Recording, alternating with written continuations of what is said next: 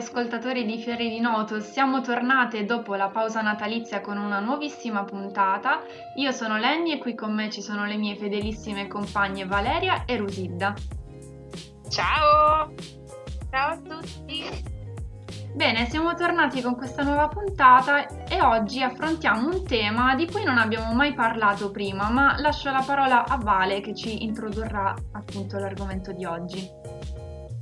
Esatto, allora oggi parliamo di arte e moda e di come quindi l'arte abbia influenzato eh, la, la, moda appunto dei nostri giorni principalmente. Diciamo che poi intanto la moda io la considero comunque un'arte, però appunto vediamo come artisti eh, famosi sia contemporanei che non hanno eh, appunto avviato delle collaborazioni con quelli che sono i grandi, i grandi stilisti, le grandi marche, marche diciamo, di, di, vestiti appunto e non solo, vedremo anche per esempio esempi di borse e altri, altri oggetti e quindi come appunto abbiano avviato queste collaborazioni e che, che artisti hanno diciamo introdotto ecco quindi non vi dico troppo altro, adesso ognuna di noi diciamo, ha scelto alcune delle, delle marche, dei brand più famose, appunto che sicuramente tutti conoscerete, ma anche altri brand che sono diciamo invece più alla portata di tutti. Ecco.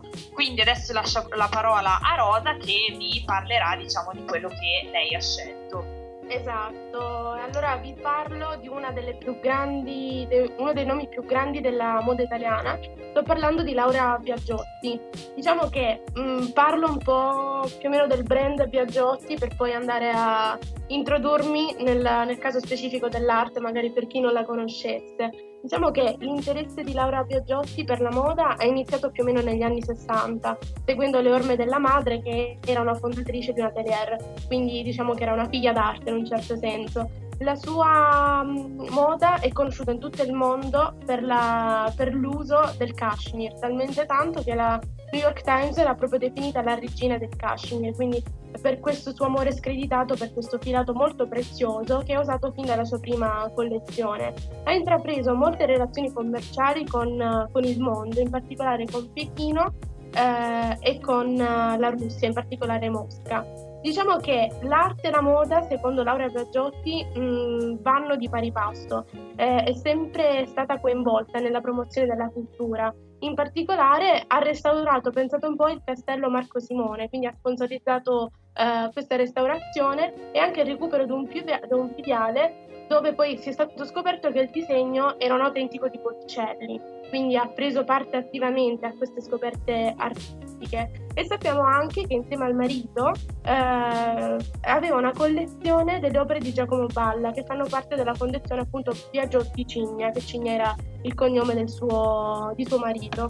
Si è appassionata così tanto al futurismo perché intanto i futuristi eh, assegnavano tanta importanza alla, a, all'abito e alla moda in generale, perché vedono nella, attraverso gli abiti gli strumenti di, di, trasformazione del mondo e poi sappiamo anche che Balla si è cimentato anche per uh, la realizzazione di abiti, prevalentemente per uh, l'abbigliamento maschile. E proprio per queste ragioni Laura Biagiotti ehm, farà delle tante collezioni di mode ispirate appunto a questa corrente artistica. In particolare nel 2009 ha dedicato la sua collezione primavera-estate a, al futurismo, partendo dalle famose creazioni mh, del tipico cashmere usato tantissimo da lei, ma anche velluto, tattà e organza. In tutto, eh, il tutto contornato da dettagli prettamente eh, futuristi come i tagli diagonali delle giacche e comunque l'uso di colori forti come il viola, il rosso e il magenta. E tra l'altro sappiamo che Giacomo Palla nel 1916 ha realizzato una borsa e la Biagiotti in questa collezione del 2009 l'ha, l'ha rivisitata in un certo senso in una versione limitata interforme, la Kelly, la pochette e la tracolla a mezzaluna, quindi ehm, quindi questo suo collegamento con, uh, con, la, con l'arte eh, si, è si, è visto in questa collezione del 2009, ma sappiamo anche che alla sua morte, venuta a mancare nel 2017, la figlia ha continuato ad esporre delle collezioni che avessero a che fare con l'arte e soprattutto con il futurismo.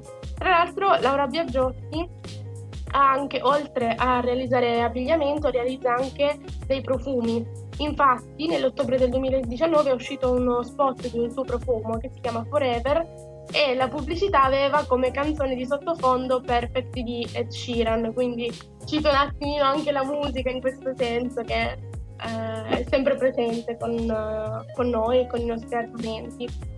Poi, spostandoci un attimino dall'Italia, eh, vi vorrei parlare del, del, famoso brand che tutti conosciamo, cioè le, il famoso marchio Vans che da tantissimi anni produce delle scarpe ispirate alla streetwear, quindi quell'abbigliamento di strada tipico degli skater in particolare e così via. E si è molto interessata all'arte, eh, questo brand, e soprattutto quest'anno, no, l'anno appena passato, cioè nel settembre del 2020, ha collaborato con il MoMA, producendo delle scarpe che sono, hanno questo stile prorompente delle Vans che tutti conosciamo, ma sono arricchite con la presenza di opere d'arte presenti in questo caso nel museo MoMA. Eh, tra i tantissimi esponenti di questo museo che eh, Vans ha realizzato nelle proprie scarpe abbiamo in particolare Salvatore Dalì che è stato, sappiamo, l'arte di Dalì da sempre ispirata comunque al subconscio, ai sogni, all'immaginazione e mh, mm, partendo da uno dei suoi dipinti più famosi, cioè la persistenza delle memorie, vediamo come questo, quest'opera è stata realizzata uh, nelle Vans, in particolare nel modello Old School Twist.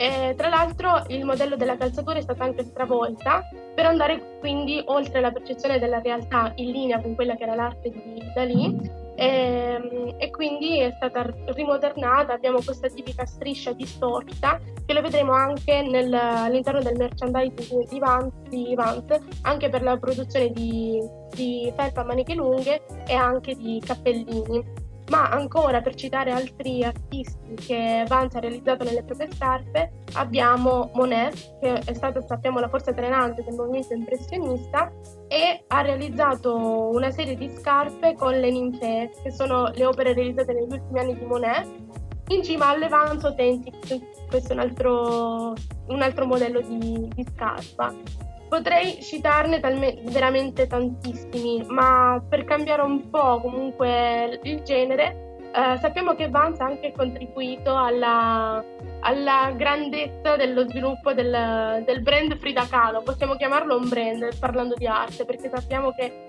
Frida Kahlo è, è, la ritroviamo ovunque, la ritroviamo nei dipinti, è diventata anche eh, nel protagonista all'interno di paia di scarpe. Comunque il, il caso Frida Kahlo è diventato veramente assurdo. Mainstream. Esatto, sì, è proprio una icona della cultura pop in un certo senso Frida Kahlo, ma un po' come Van Gogh, cui tra l'altro Vance aveva realizzato, mi sembra dopo la collezione di Frida Kahlo, anche una linea di scarpe con alcuni dipinti tra i più celebri. Esatto, ed è, se vogliamo dire, una, una, una come dire, una idea di mercato grandissima perché sì, è bellissimo l'idea di dover portare l'arte anche nel, all'interno dell'abbigliamento che noi usiamo tutti i giorni, quindi sarebbe portare l'arte nella quotidianità in un certo senso. Però è anche intelligente l'idea di scegliere Frida Kahlo e Van Gogh che appunto come ha detto prima Vale sono diventati dei personaggi mainstream quindi tutti vanno a comprare quelle scarpe soltanto perché ci sono i girasoli di Van Gogh. Quindi insomma eh, boh, esatto, un'abile strategia di marketing. Sì, esatto, esatto. Però è bella l'idea che anche all'interno della moda ci sia l'arte. Come ha detto prima Vale, la moda è comunque un, un tipo di arte, quindi sicuramente va di pari passo con i dipinti di Moneta, lì e anche Frida Kahlo in questo caso. E niente, io ho portato questo. Comunque, no, volevo dire che infatti il discorso del mainstream per una marca come Vans, che comunque è già più alla portata di tutti, ci sta perché comunque appunto magari diciamo le elite sono più anche conoscitrici di artisti anche più eh, diciamo, meno mainstream, quindi diciamo che ci sta come operazione di marketing, ecco.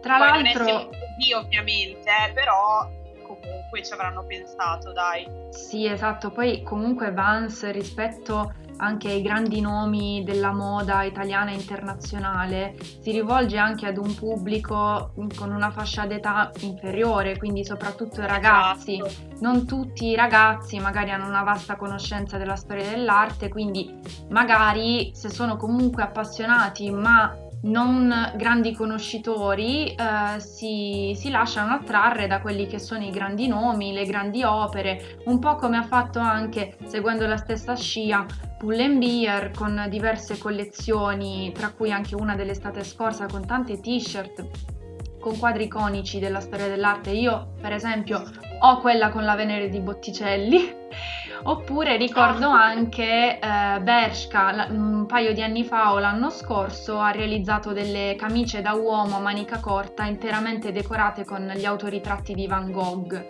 Quindi, eh, quindi secondo sì, me sì, anche le, complice... le ripropongono anche per esempio Stradivarius, che se mi ricordo anche con Frida. E con Keith Haring, anche con Keith Haring, è vero. E va bene.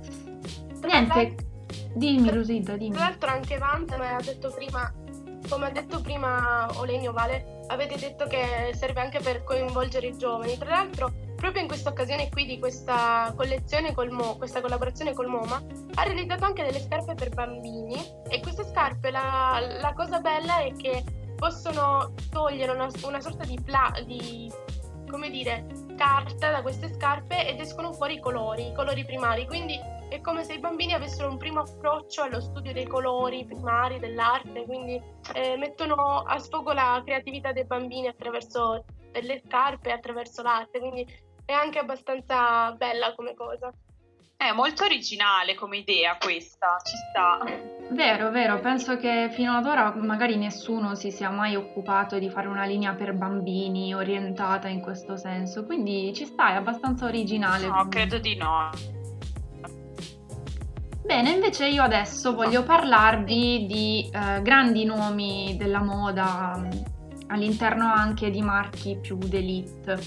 Eh, il primo grande nome di cui vorrei parlarvi è quello di Elsa Schiaparelli, che è stata l'inventrice del rosa shocking e, um, stilista nata col sangue blu nelle vene perché era figlia di una signora dell'aristocrazia napoletana e uh, di um, padre che faceva parte di una famiglia, di una stirpe di intellettuali piemontesi che nonostante appunto le sue nobili origini affrontò mille ostacoli prima di diventare una delle figure più, influen- eh, più influenti nella moda del, 20, del XX secolo.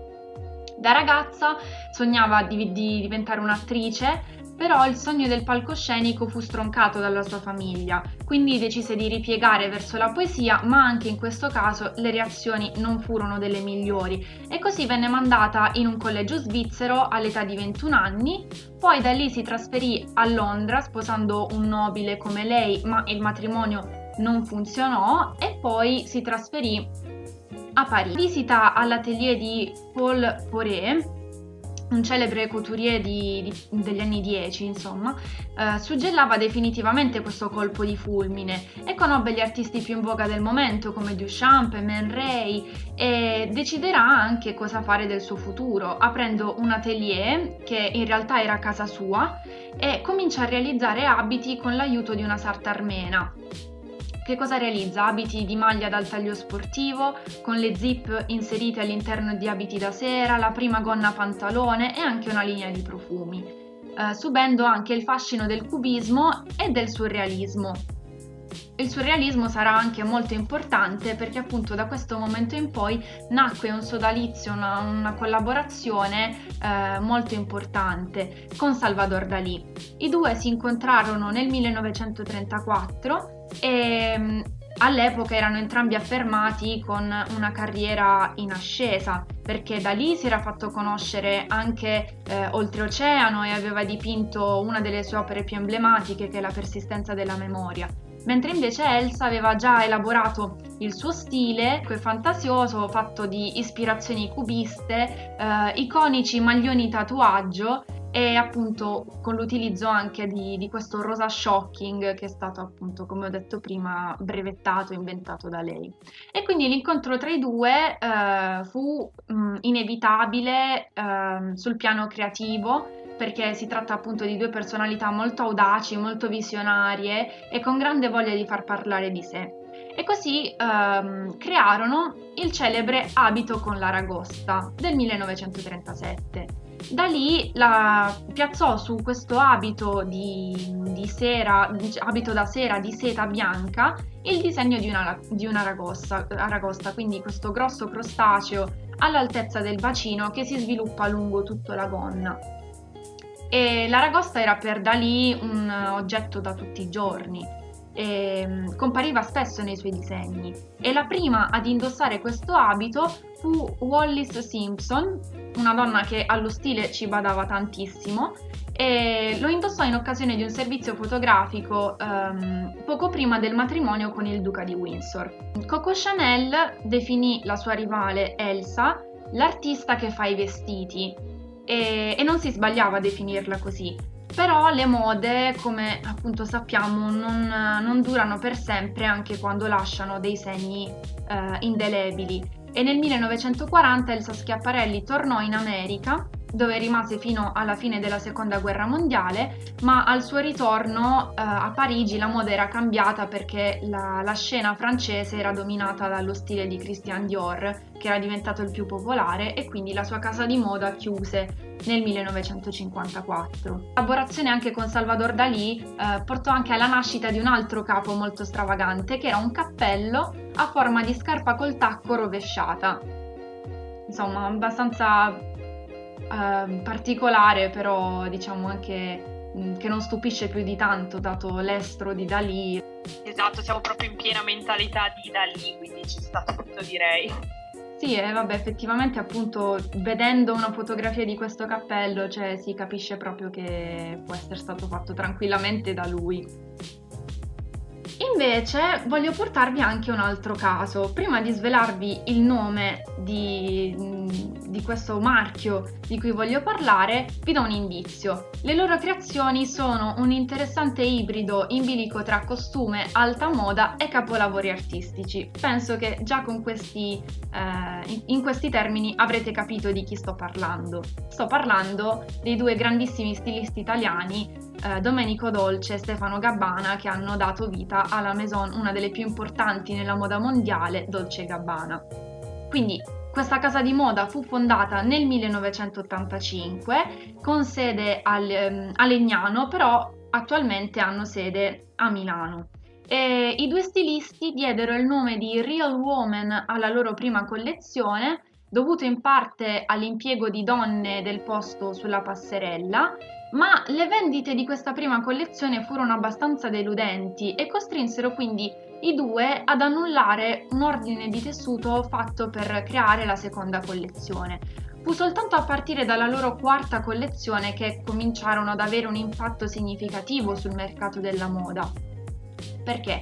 Perché in questa collezione Dolce si rifece alle sue radici, eh, radici siciliane e la campagna pubblicitaria della collezione fu eh, girata dal fotografo eh, Fernando Scianna in Sicilia con fotografie in bianco e nero ispirate al cinema italiano degli anni 40 e um, utilizzarono questo spunto um, tratto dal cinema italiano come ispirazione anche nella loro quinta collezione, prendendo come spunto il lavoro del regista Luchino Visconti e del suo film Il gatto pardo, ispirato al, al celebre romanzo di Giuseppe Tomasi di Lampedusa.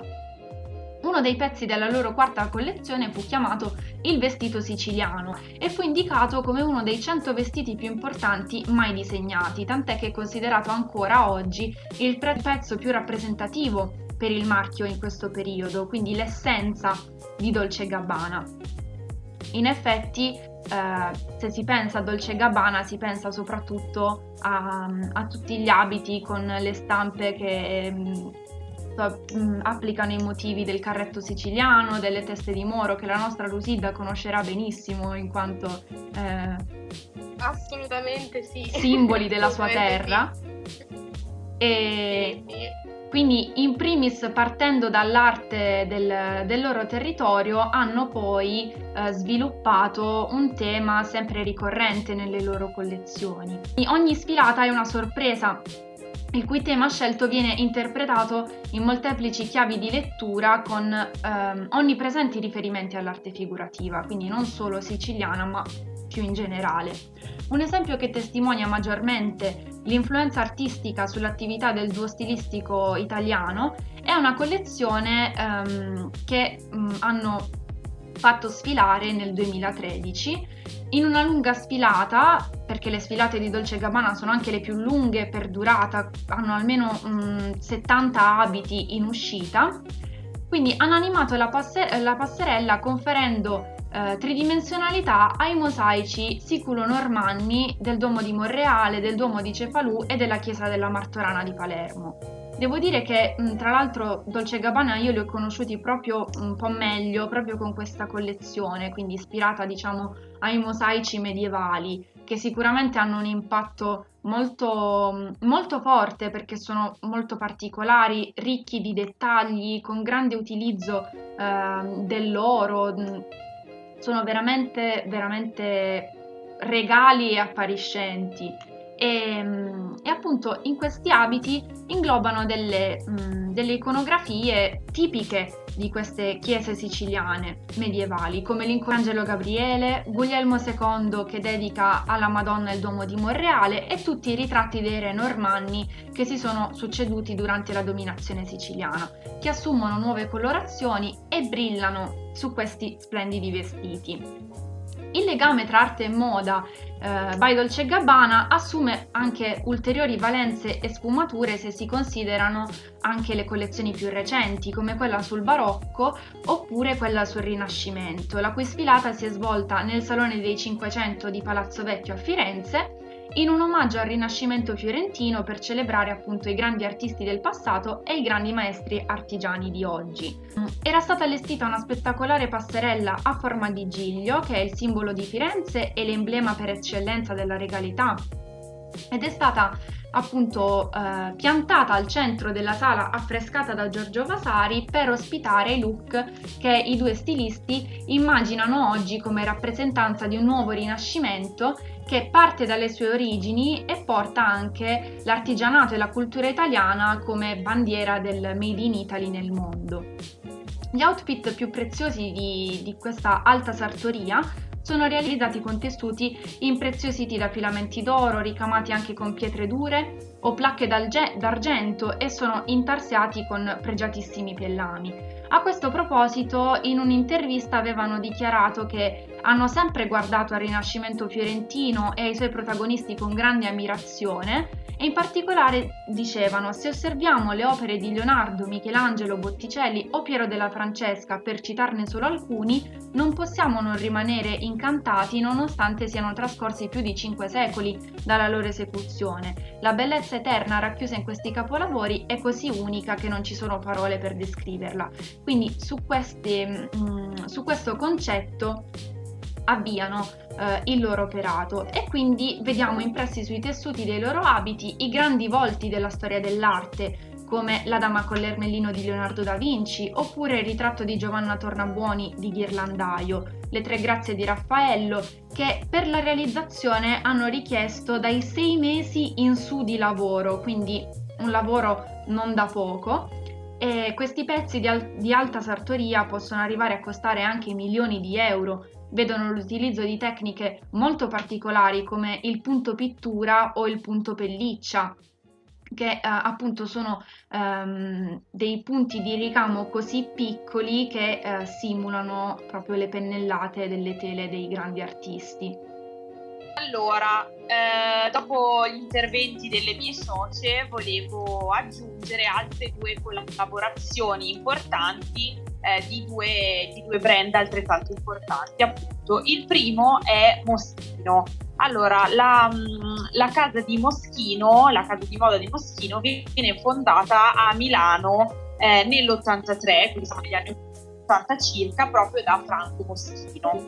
Eh, Allora, diciamo che brevemente su questa, su questa casa di moda, appunto, famosa soprattutto per suoi, le sue linee innovative, i suoi vestiti innovativi e inusuali, che eh, diciamo sono spesso anche una parodia dello stesso mondo della moda, per esempio. E diciamo che spesso Moschino ha rielaborati dei capi classici eh, con dei dettagli invece irriverenti, quindi sarà il caso per esempio di quel tubino che porta il prezzo stesso del, del vestito appunto. E, ehm, diciamo che questa volevo parlarvi di questa collaborazione, collaborazione non troppo, però insomma questa influenza che ha avuto Moschino da eh, un artista, l'artista diciamo più importante del Novecento che sarà proprio eh, Pablo Picasso. Allora, questa collezione Moschino-Picasso viene presentata nel, alla Fashion Week del 2019, però pensata per quella che è la collezione di primavera-estate 2020. Eh, diciamo che intanto Franco Moschino comunque, che purtroppo ora è scomparso nel 94, eh, si è sempre comunque ispirato al mondo dell'arte per le sue creazioni. Qua torniamo al discorso di Frida Kahlo, ma anche per esempio a eh, un'arte come quella del graffito, quindi diciamo che non è una novità vedere come sia influenzato dal campo dell'arte. Eh, allora, questa eh, collaborazione di Moschino eh, del 2019 è una collezione disegnata da Jeremy Scott e nella, nelle quali le modelle sono diventate delle vere opere d'arte. Diciamo che le modelle che sfilano in parcella presentano dalla tela dipinta proprio su, sul corpo con diciamo anche una cornice dorata eh, alla modella trasformata anche in una chitarra che sappiamo bene come sia molto presente nelle, nelle nature morte di Picasso oppure anche per esempio l'Arlecchino che anche lì è uno dei diciamo dei personaggi più rappresentati soprattutto in quello che saranno i due periodi rosa e blu di Picasso. E eh, questa, questa, modella Arlecchino infatti è stata nella sfilata della Fashion Week niente po' di meno che Bella che bella di nome di fatto, cioè era, era bella anche vestita da Arlecchino, insomma. Eh beh, eh beh. E... Come, come, potrebbe non esserlo? Potrebbe esserlo anche con esatto. una busta della spazzatura addosso. Esatto, anche se diciamo vestita in modo così buffo si presentava benissimo sulla passerella. E poi per esempio anche vi erano vestiti comunque che rappresentavano ritratti di donna e altri che presentavano vari riferimenti alla Spagna, quindi dai vari vestiti eh, di eh, diciamo influenzati da quella che è eh, un po' il vestiario del torero oppure delle ballerine anche di flamenco, quindi diciamo non solo Picasso ma un po' tutto il suo contesto storico e culturale, ecco. Eh, quindi una, colazio- una collezione color- coloratissima e bizzarra che comunque è piaciuta molto nelle passerelle di questa eh, Fashion Week del, del, 2019. Speriamo che comunque anche nel, nel 2020 eh, alcune sfilate si sono potute svolgere, però appunto non in maniera solita. Però speriamo in bene anche per il, il 2021, insomma, e vedere anche come appunto i vari stilisti magari si siano fatti influenzare da altri artisti. Allora, quindi questa era la prima collaborazione. Poi invece spostandoci dall'Italia volevo parlarvi di eh, una collaborazione nata da Louis Vuitton e Jeff Koons. Eh, allora, Louis Vuitton, sappiamo tutti, conosciutissima azienda di moda francese, specializzata soprattutto in quelli che sono gli accessori di moda, pelletteria, orologi, le famosissime borse di Louis Vuitton, cioè anche chi non è esperto di arte le conosce. Ma sì, esatto, e... il bauletto iconico di Louis Vuitton, diciamo. E come esatto. potremmo non conoscerlo? Esatto, qualsiasi ragazza di questo pianeta è a conoscenza di quel bauletto.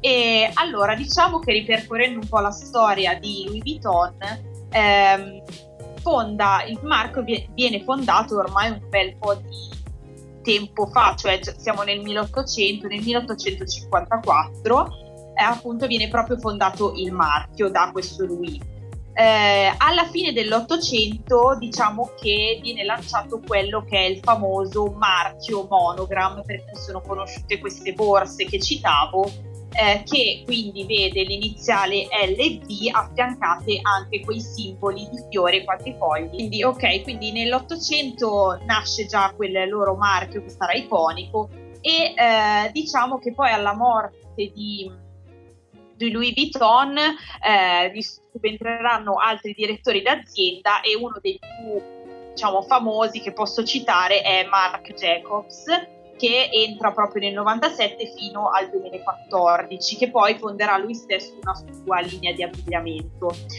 Allora, questa, per parlarvi di questa collaborazione con l'artista contemporaneo Jack Koons, eh, diciamo che inizio col dirvi che è stata una collaborazione abbastanza recente, nel 2017. Eh, è entrato appunto l'azienda, è entrata in, con, in contatto con questo artista newyorkese conosciuto soprattutto per le sue opere definite kitsch e anche neopop e eh, che illustra diciamo in modo ironico la società moderna e questa tendenza al culturismo. Quindi diciamo che eh, riprendendo un po' la sua, la sua filosofia di artistica comunque ha eh, reinterpretato l'artista queste borse soprattutto eh, di Louis Vuitton in chiave neopop con questi quadri di, che vanno da quadri di Leonardo da Vinci a Van Gogh a Tiziano e fino a Rubens. Eh, tutto ciò verrà, eh, stato celebrato anche in una serata speciale al, al Louvre proprio tra VIP importantissimi.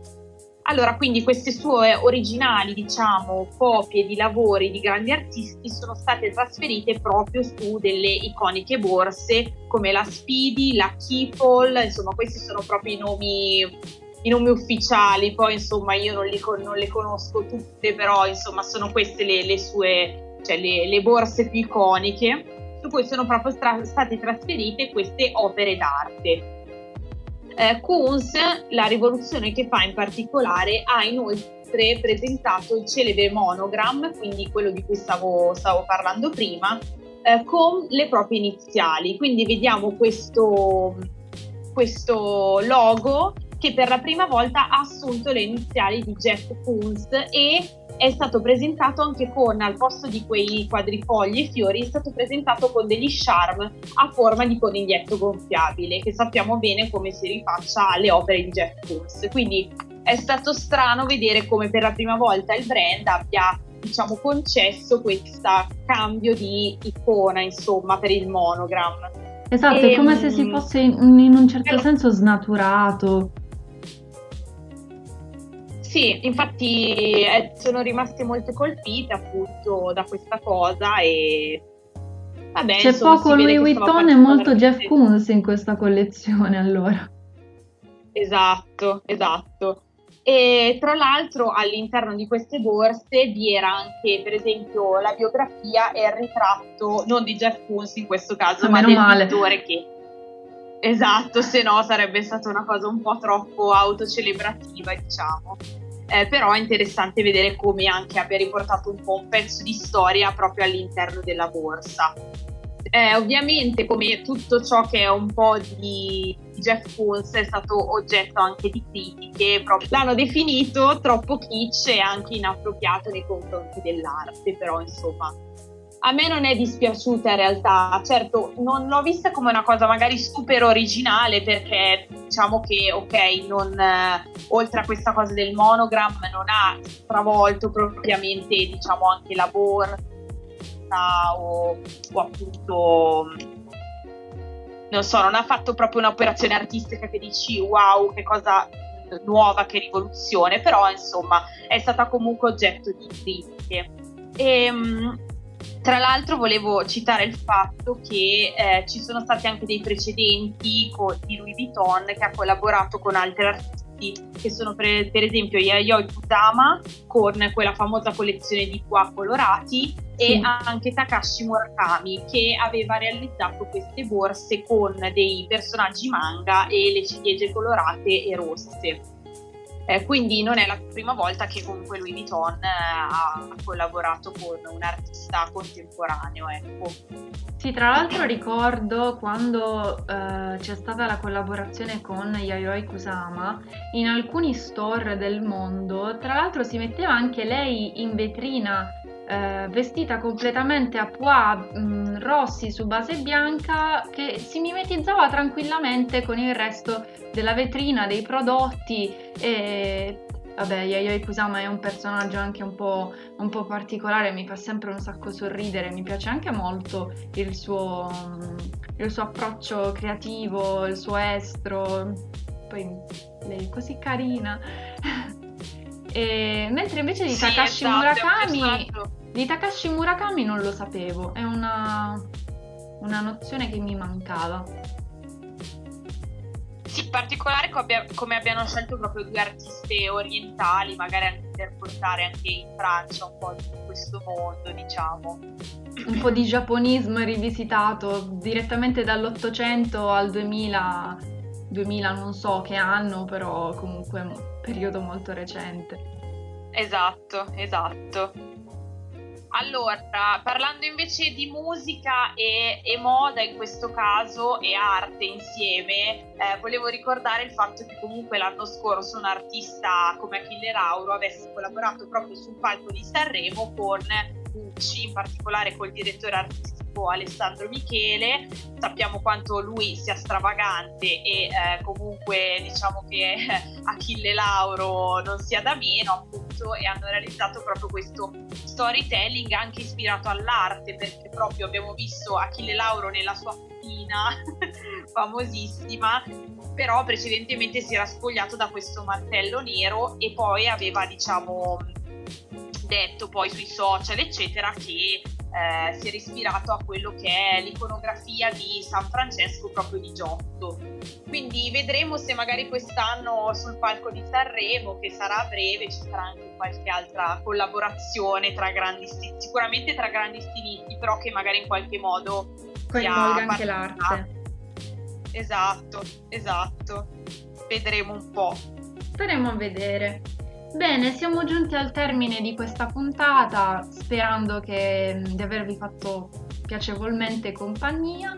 Vi ricordiamo che potrete trovare i nostri podcast ogni settimana di venerdì alle 17 su Spotify e seguite i nostri profili Instagram e Facebook Fiori di Noto trattino radio statale per restare sempre aggiornati su tutte le novità. Vi auguriamo una buona serata e un buon weekend. Ciao a tutti! Ciao! Thank you.